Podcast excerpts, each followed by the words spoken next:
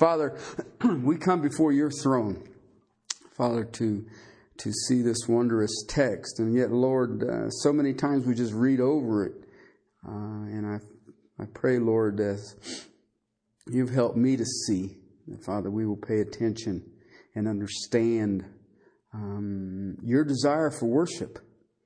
But Father, um, your desire for worship is based on uh, your way. Father, let us be children who worship.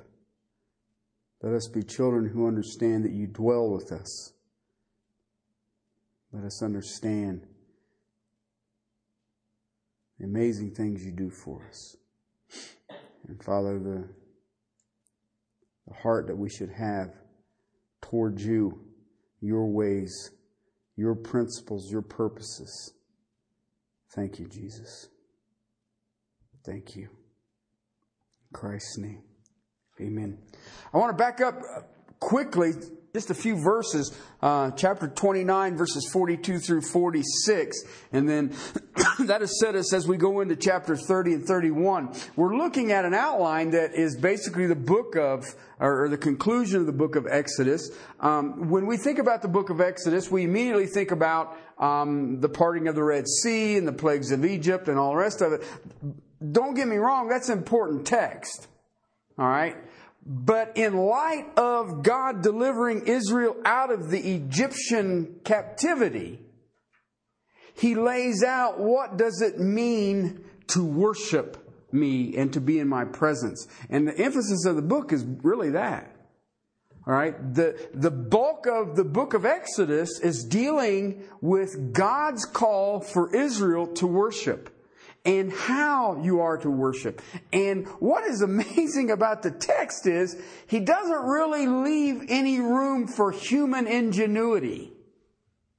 I mean, when it comes down to the incense that will be burned, he describes how it is to be made.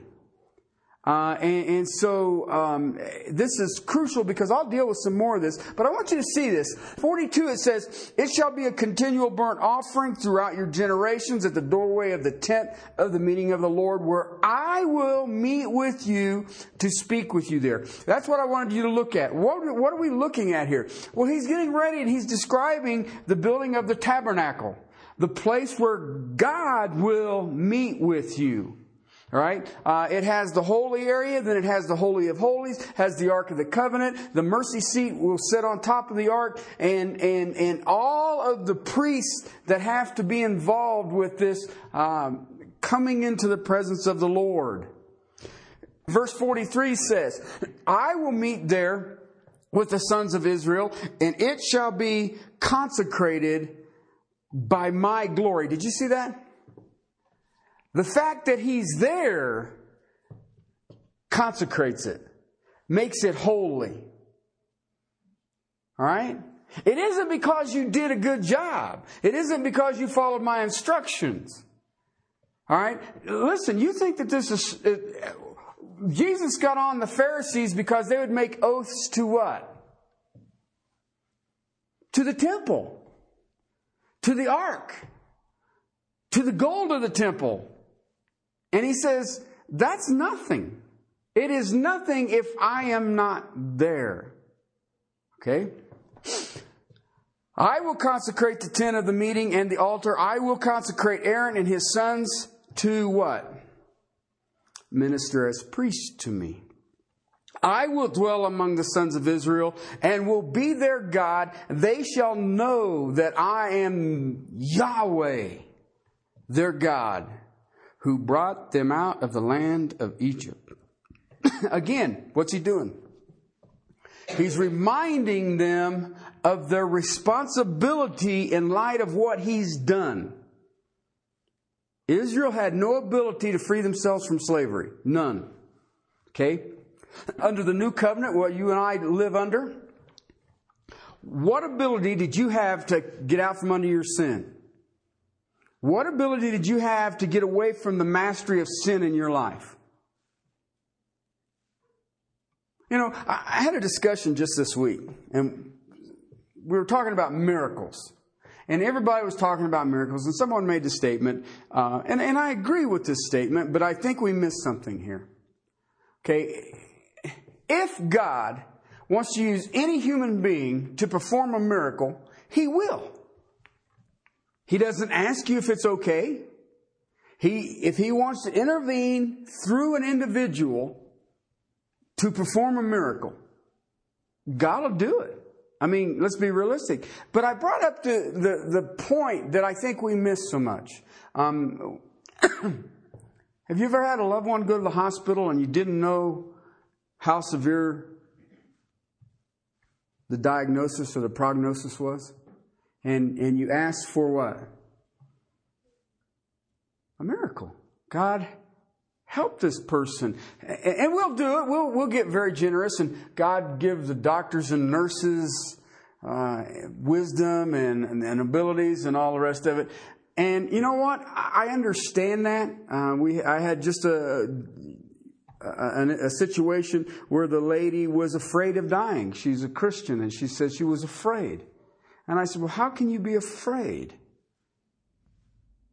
Okay, but understanding the church that she attends and, and the things that she's going through, she's, she has fear. Okay? And that's not my fault. That's her pastor's fault. All right? There's days that I look forward to death. It would be fun to leave. Do you understand that when a Christian dies, do you, do you know where they go? Absent from the body, present with the Lord. Where's the Lord? In heaven. Okay? Well, that's where the streets of paper gold. Let me, I'll just give you a really quick thought about heaven. There's no sin. Ponder that. I have no idea what that is. I have always been around sin. I don't know what that's like. But I know that every pain that exists on the planet Earth today is a product of sin. And I mean, it can be heartache, it can be physical pain, it can be emotional pain, it can be whatever you want to call it. Where does it come from? Sin. It's a product of sin. Okay? So absent from the body is present with the Lord. Present with the Lord is in heaven because the Lord is at the right hand of God the Father who is in heaven. And therefore you would be completely separated from sin. I don't understand that. I do not understand that. I can explain it to you theologically. I have no idea what that means.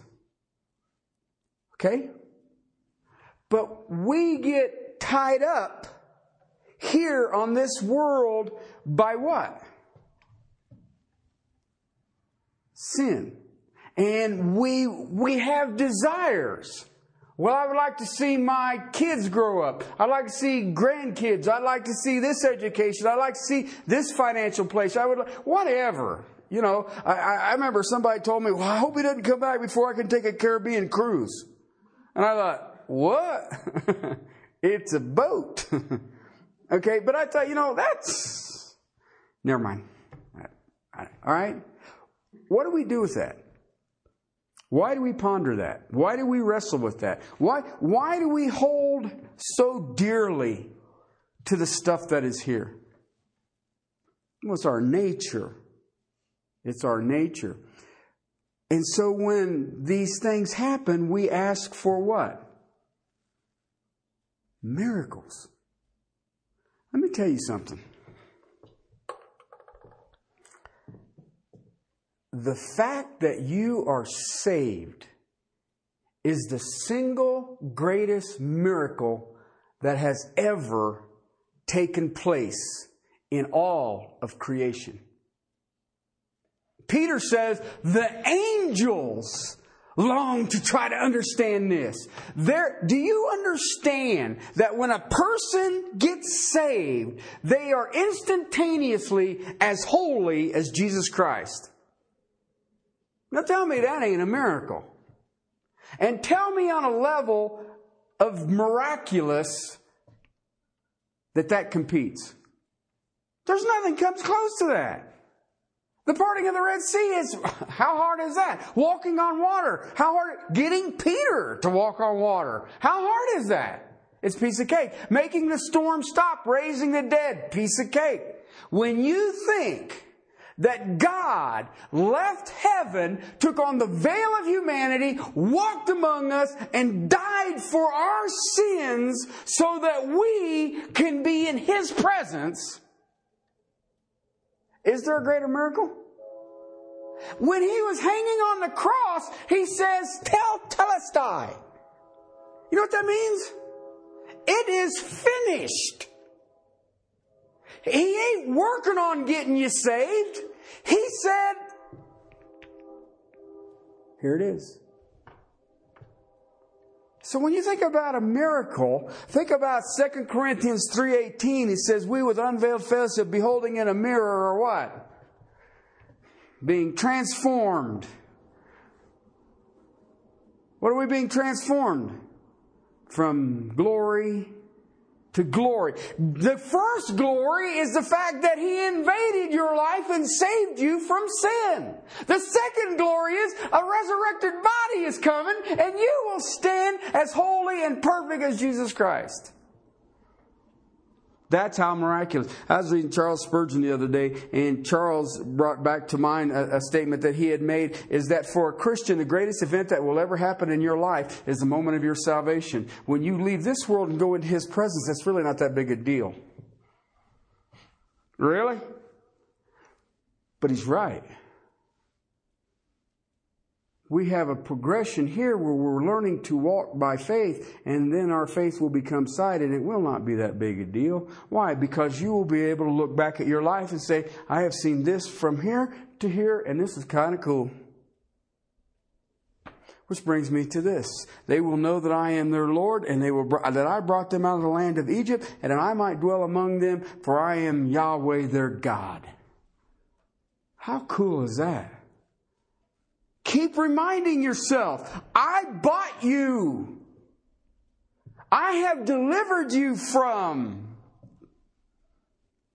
from yourself. From your sins. I have delivered you. I have brought you. Moreover, verse chapter 30, verse 1, you shall make an altar. Now this is interesting to me because he's going to give you a design of a piece of furniture. I mean, I sounds blasphemous, but it is. Now, he's already described two pieces of furniture that go into the holy place. Okay, remember what they were? The candle holder, holders, seven candles, and the plate, the table for the showbread. Okay, and he didn't bring up this piece of furniture. You will build an altar and a place of burning of incense, and you shall make it out of acacia wood. We've already heard the acacia wood stuff. And he designs this thing. It's not given to us in chapter 25. It's the last piece that the high priest would come to before he did what? Go into the Holy of Holies. The high priest could only go into the Holy of Holies once a year, Yom Kippur. Yom means day. Kippur is atonement. So on the Day of Atonement, once a year, the priest would go into the holy place, the Holy of Holies, where the presence of the Lord would be on the mercy seat, which sat on the Ark of the Covenant, and he would make atonement for the nation of Israel, for those people who had not. And it's the description of this incense burner is given after the consecration of Aaron. It's fascinating. It's fascinating. You will be holy first. You will be consecrated first, and then we'll talk about the incense. Now look what's what happens here. Its length will be a cubit, and its width to be a cubit, and it shall be square, and its height will be two cubits. Its horns shall be from one piece uh, with it. You shall overlay it with pure gold, its top and its sides and around, and its horns, and shall be made of gold molding, and all around it. You shall make two gold rings for it under its molding, and you shall make them on one on each side of the wall, and the opposite sides, and they shall hold poles that you will carry it. Note, once you get done building this thing, I don't want you touching it. Keep the incense burning, but you'll carry it with poles. You shall be on the opposite side. You'll make poles out of acacia wood, and you'll overlay them with gold. Now look what he says in verse 6. You shall put this altar in front of the veil, okay? It's a three layer veil that separates the holy place where the priest would work from the holy of holies where the presence of God would be. So it's going to be on the front side of the veil that is near the ark of the testimony. All right, the veil is near the ark of the testimony. We all understand what that is. That's what Indiana Jones went looking for. Okay, and found it, got it from the Germans or whatever. Okay? It's the Ark of the Covenant. All right? We've already looked at this. All right? In front of the mercy seat that is over the Ark of the Testimony, okay, you know what the Ark of the Testimony is, right? It contains the law. Okay? Where I, now watch, I will meet you. Aaron shall burn fragrant incense on it, and it shall he shall burn it every morning when he trims the lamps. Trimming the lamps is to bring the flames down so it's not as bright. You don't need that much light during the daylight. When you trim the lamps, and then you'll do what? Burn incense. You now look what happens. You shall not offer any strange incense on this altar, or burnt offering, or meal offering, and you shall not pour out a drink offering on it. Now, pay attention to what he just said there. Aaron shall make atonement on its horns once a year. He's going to clean it up once a year. You know what atonement is, right? The smearing of blood. Once a year, he will make atonement, and he shall make atonement on it, the blood of the sin offering, and atonement once a year throughout your generations. It is most holy to Yahweh. Okay? Annual cleansing of this thing. It will be an offering to this thing. And, and, and, he says, and it'll be before the veil of the Holy of Holies. And you will burn an incense offering on this thing every morning when you get ready. And, and it's very specific here. All right? I want you to quickly move over to verse 38. Verse 38. Look what it says here. Whoever shall make any like it to use as a perfume, okay, this paste that would be the incense. What does happen? Will be cut off from the people. You see what he just said? I don't think he's fooling around. What do you think? He ain't kidding here. He's saying, when you come in here into my presence, I will be here. I will meet you. I will talk to you. I will care for you. I will take care of you. I will guard you. I will deliver you. I will watch over you. I will bless you.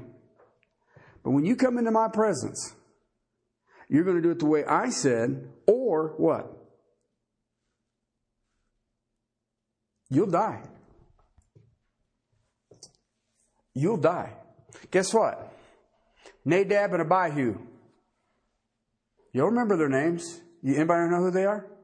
Aaron's sons. They went in and they offered up an incense offering that was not the way that God described it. You know what happened? They died.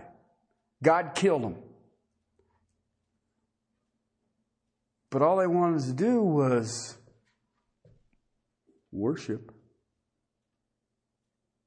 And God says, You will not worship me outside of the way I described that you worship. Okay? Then verse 11 Yahweh spoke to Moses, saying, When you take a census of the sons of Israel, this was very common. Um, what a census was is to get all the young males who were of military age. How many you got? Now, here it does not tell me why God says when you take a census of them. Okay? Uh, he, that is not the number of Israel, and each one of them shall give a ransom for himself to Yahweh. Okay? Money. Okay? And when you number them, that there be no plague among you when you number them. Okay? Now, you're going to find out in First Chronicles chapter 21, David did this once. And God got extremely perturbed about it. David wanted to know how big his military was. And God says it's none of your business to know how big your military is. And you will see that God brought a plague upon Israel because David counted his military. Okay. Now, here in this text in Exodus, he is saying who is able to be military age men and they are to do what? Give an offering. There's a ransom. And that there be no plague among them. This is what everyone who is numbered shall give. Half a shekel according to the shekel of the sanctuary. All right. a shekel is four tenths of an ounce. All right. So it's half of that. All right, and it would be silver. And half a shekel according to the shekel of the sanctuary. The shekel is 20 gerahs, and half a shekel is a contribution to Yahweh. So basically, he's bringing in the money for the tabernacle. Everyone who is numbered from 20 years old and over shall give a contribution to Yahweh. The rich shall not pay more, and the poor shall not pay less than half a shekel. And when give the contribution to Yahweh to make the atonement for yourselves, you shall take the atonement money from the sons of Israel and shall give it to the service of the tent of the meeting, that it may be a memorial to the sons of Israel and before Yahweh to make atonement for yourselves. Okay? What God is doing here is saying, let me keep this in your mind. And, and I, I think we have a tendency to forget. Listen, when we read this, we say, well, I wasn't brought out of the Red Sea. Yeah, you were. What he did in the redeeming of your soul is greater than bringing a bunch of Jews out of Egypt. And yet, how quickly do we forget? And we don't think about it. And it ain't that important. And you know what? I like this because it says there's money involved here. I want to give money. Why? Because when I give the money, what does it remind me of? That I have been redeemed.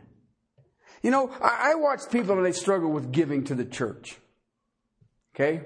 You know, do you give a tithe or do you do this? You know, and, and, and people ask me, uh, do you know what the tithe is? It was actually 23%. Okay? Bummer. But that's, I mean, if you go look at it, yeah, there was a tithe to the temple, but if you gave, you were to give yearly 23%. Here's what's amazing to me that we want to debate the tithe.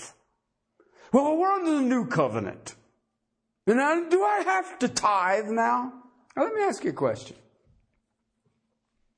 Just think about it for a second. When you give, why do you give?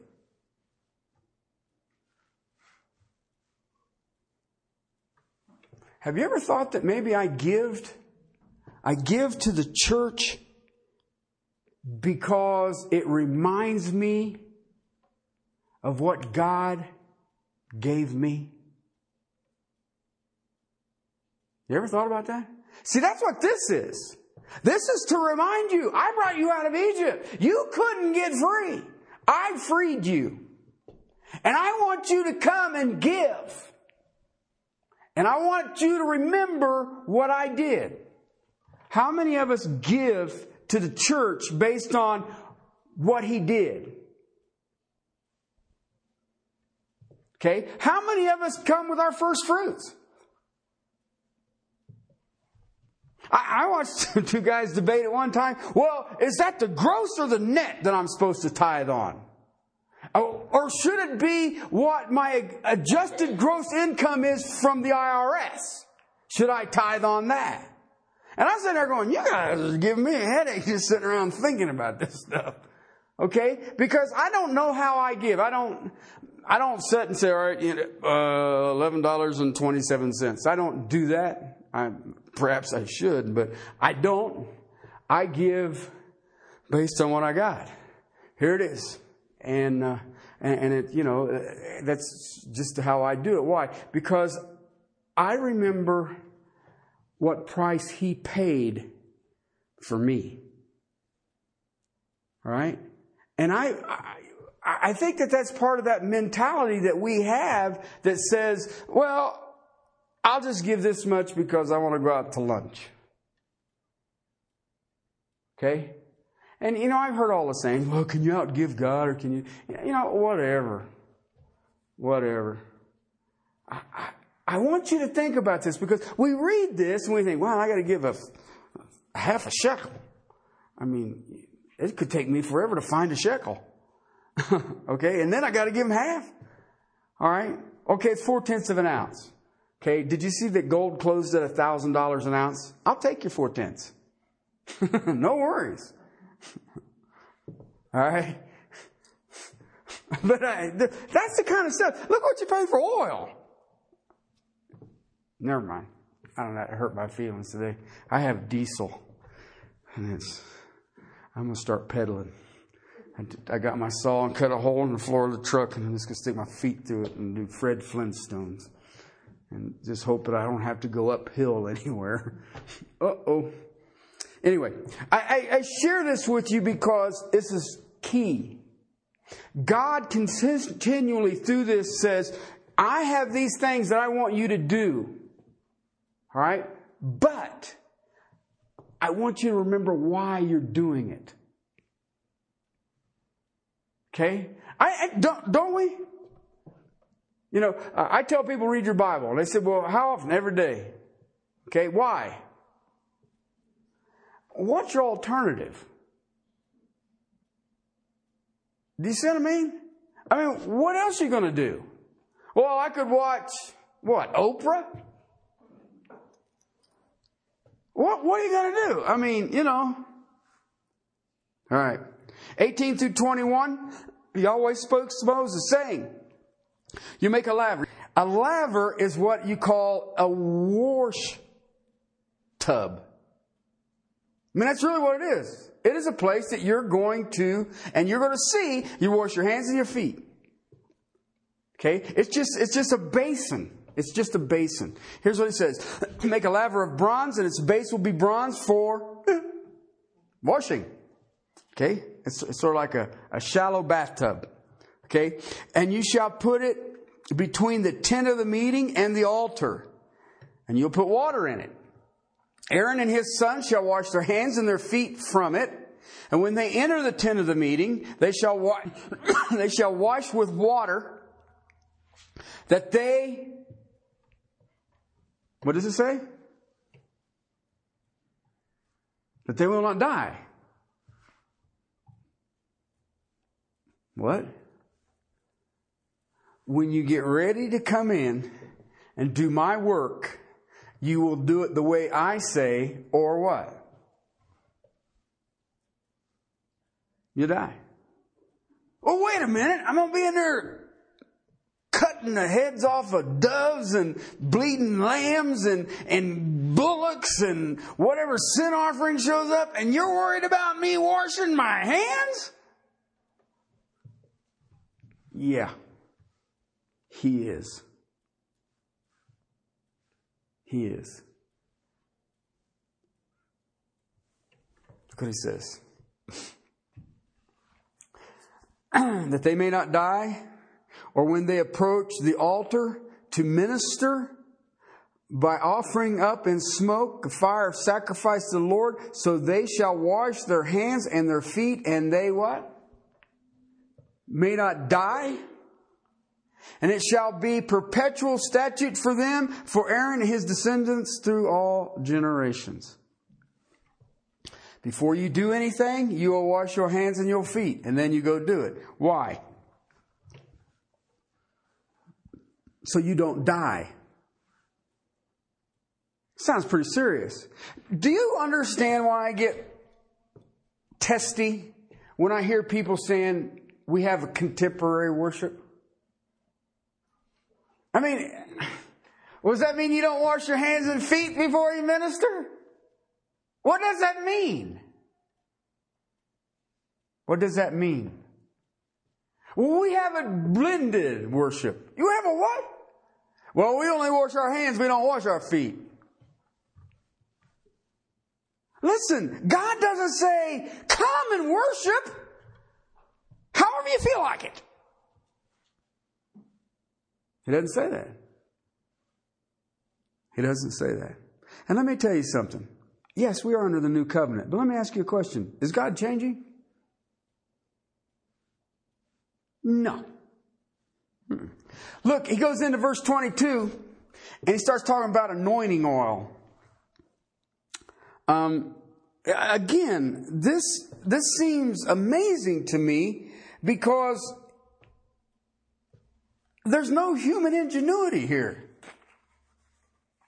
I, I, I was in uh, Israel a few years ago, and you can go into these little stores uh, in, in Old Jerusalem, and they have racks and racks of, you got it, anointing oil. Okay? And I wonder, is that just like Crisco? Except you buy it in Jerusalem. What is anointing oil? You can go, we have uh, bookstores that you can buy anointing oil. And, well, what's the big deal? Well, he says that if you do it any other way, you are to be cut off from his people. Okay, cut off from the people. Do you know what that means? Dead. I'm thinking that he's kind of serious about this. He doesn't even leave a loophole for you and I to make up some cool anointing oil. He is so detailed. Look at Lord spoke. Now, do you see that? And each of these he's saying, the Lord spoke to Moses and said, Take also for yourself the finest spices of flowing myrrh, 500 shekels. Okay, you know what a shekel is. All right, we all got our shekels down. All right, that's a measurement. All right, uh, 500 shekels of fragrant cinnamon, half of such as 250 of fragrant, and a cane, fragrant cane to 250. So he's, he's, he's giving you the ingredients. Here's how you do it. I want a half a cup of this, a cup of this, a cup of that. You know, you better go get your shekels right or you're going to end up cut off from the people. All right. You shall make these holy anointing oil, a perfume mixture, the work of the perfumer. The what? The perfumer. You know what that says? There were people who had the ability to do this and it was practiced. And you would have that person do it. You know what he's basically saying? Joe Blow, don't go out and make me some anointing oil. There are people who are trained at this, and this is how you will do it. You, with it, you shall anoint the tent of the meeting and the ark of the testimony and the table and its utensils, the lampstands and the utensils and the altar of the incense and the altar of the burnt offering. Everything that I have described up to date. Remember, we're in chapter 25, verses 25 through chapter 31, and it's the describing of the what? The tabernacle of God, where God will meet with his people, and where God will be his God, and God will continue to remind them that I brought you out of Egypt. He goes on, consecrate them. Verse 29. That they may be the most holy. Whatever touches them shall be holy. You shall anoint Aaron and his sons and consecrate them, that they may minister as what? Priest to me. You shall speak to the sons of Israel, saying, This shall be a holy anointing oil to me throughout your generation. It shall not be poured on anyone's body, nor shall you make it, make any like it in the same proportions. Okay? See what he just said? You just can't go out and make this and have a blast with it. You know, you can't go into Old Jerusalem and buy a rack of anointing oil because I wanted a rack of anointing oil. You know, I brought back some olive oil, but I ate it. Sorry. Okay? And you know what is amazing about the, the, the Israeli olive oil? It tastes just like our olive oil. it's just the delivery cost is more expensive.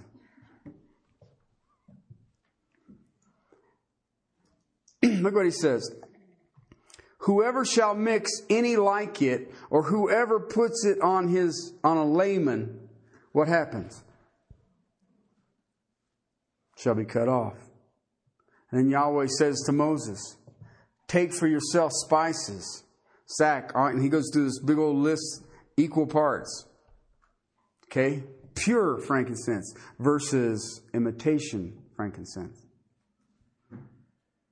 With it you will make an incense, a perfume, the work of the perfumer, salted, pure, and holy.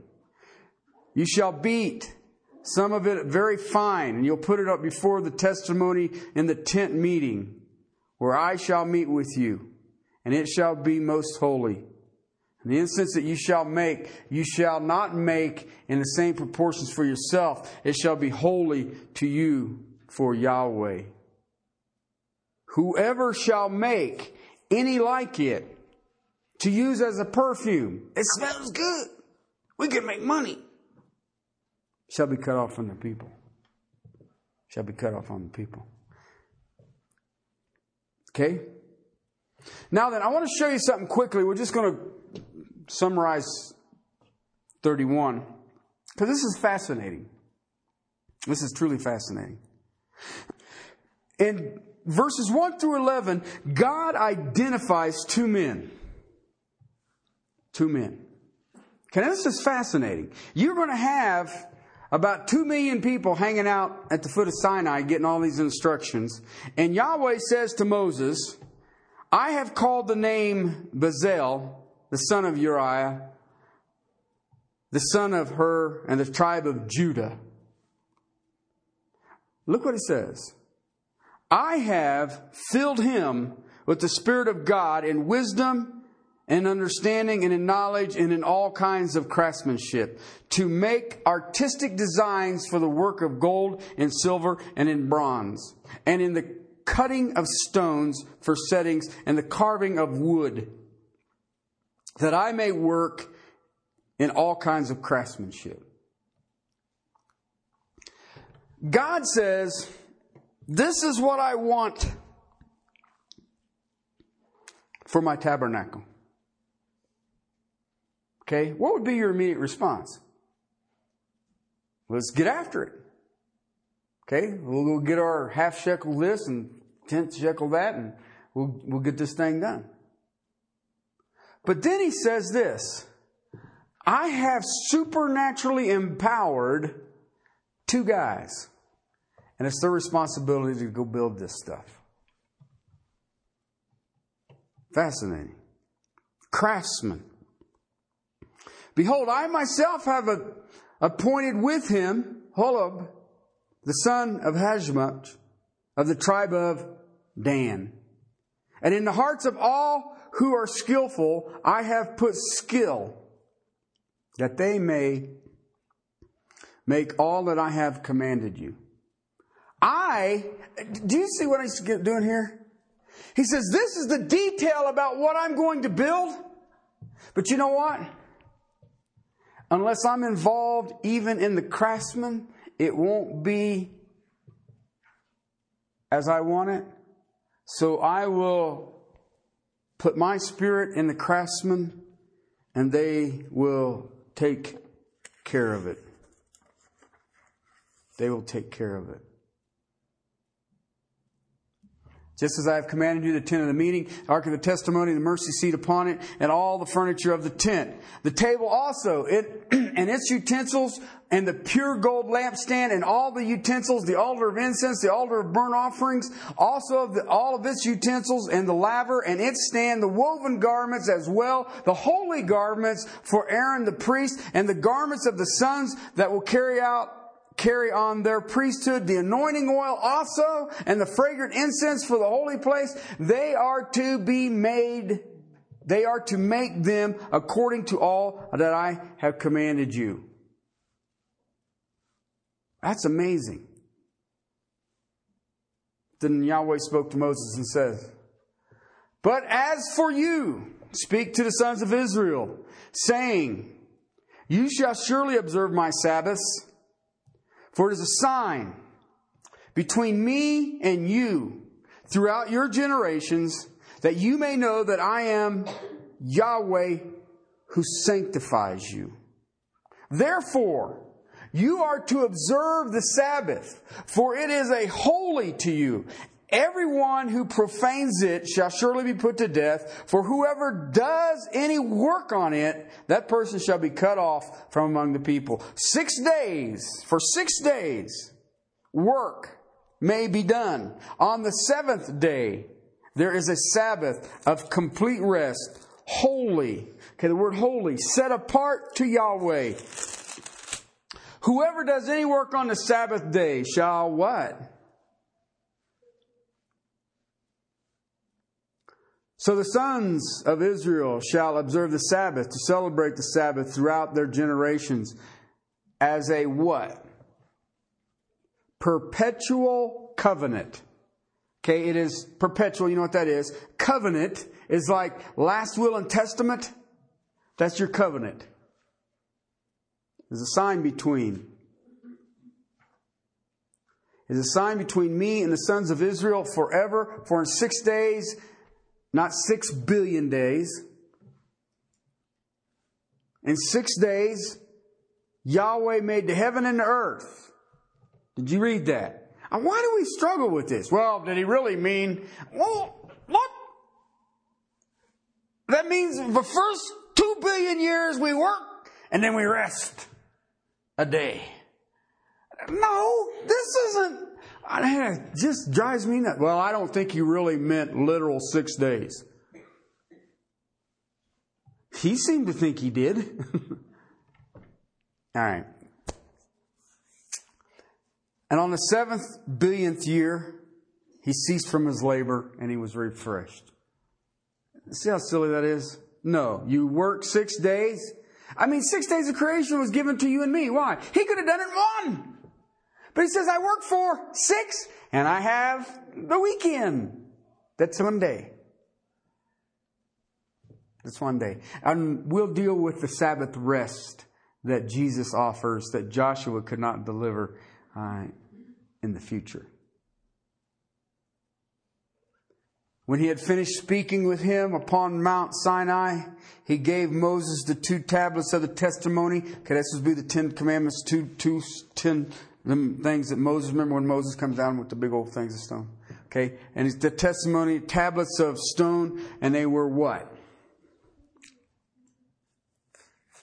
Okay, understand this. What we have just gone through the tabernacle, the Ten Commandments, how you respond to other people, the order of worship, how you will worship, uh, the atoning oil, the incense, the furniture, the tent, and all the rest of it. Do you understand what he's being just said here?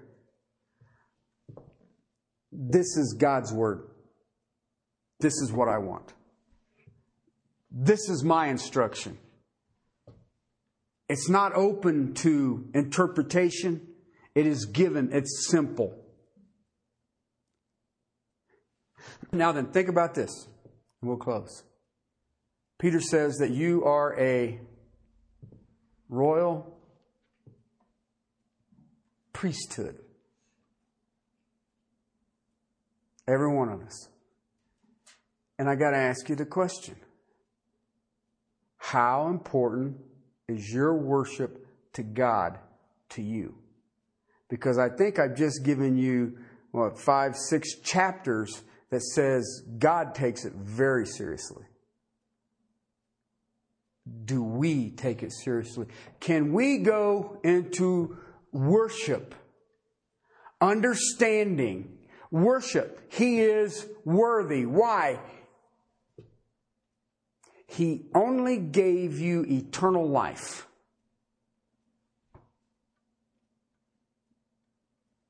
what would I withhold from him? Let's pray. Father, thank you for your word. Thank you that even with all of the detail that you gave here, it is so overwhelming of the joy of our salvation, the amazement of our salvation. And Father, just as Israel was delivered from the Egyptians, we have been delivered from the bondage of sin. Father, help us who are called by your name, who are the bride of Christ. Help us to cherish it. Help us to embrace it. Help us to be overwhelmed by it. Help us to be in awe of it. And Father, help us to be spirit filled so that our worship is acceptable and holy to you. In Christ's name, amen.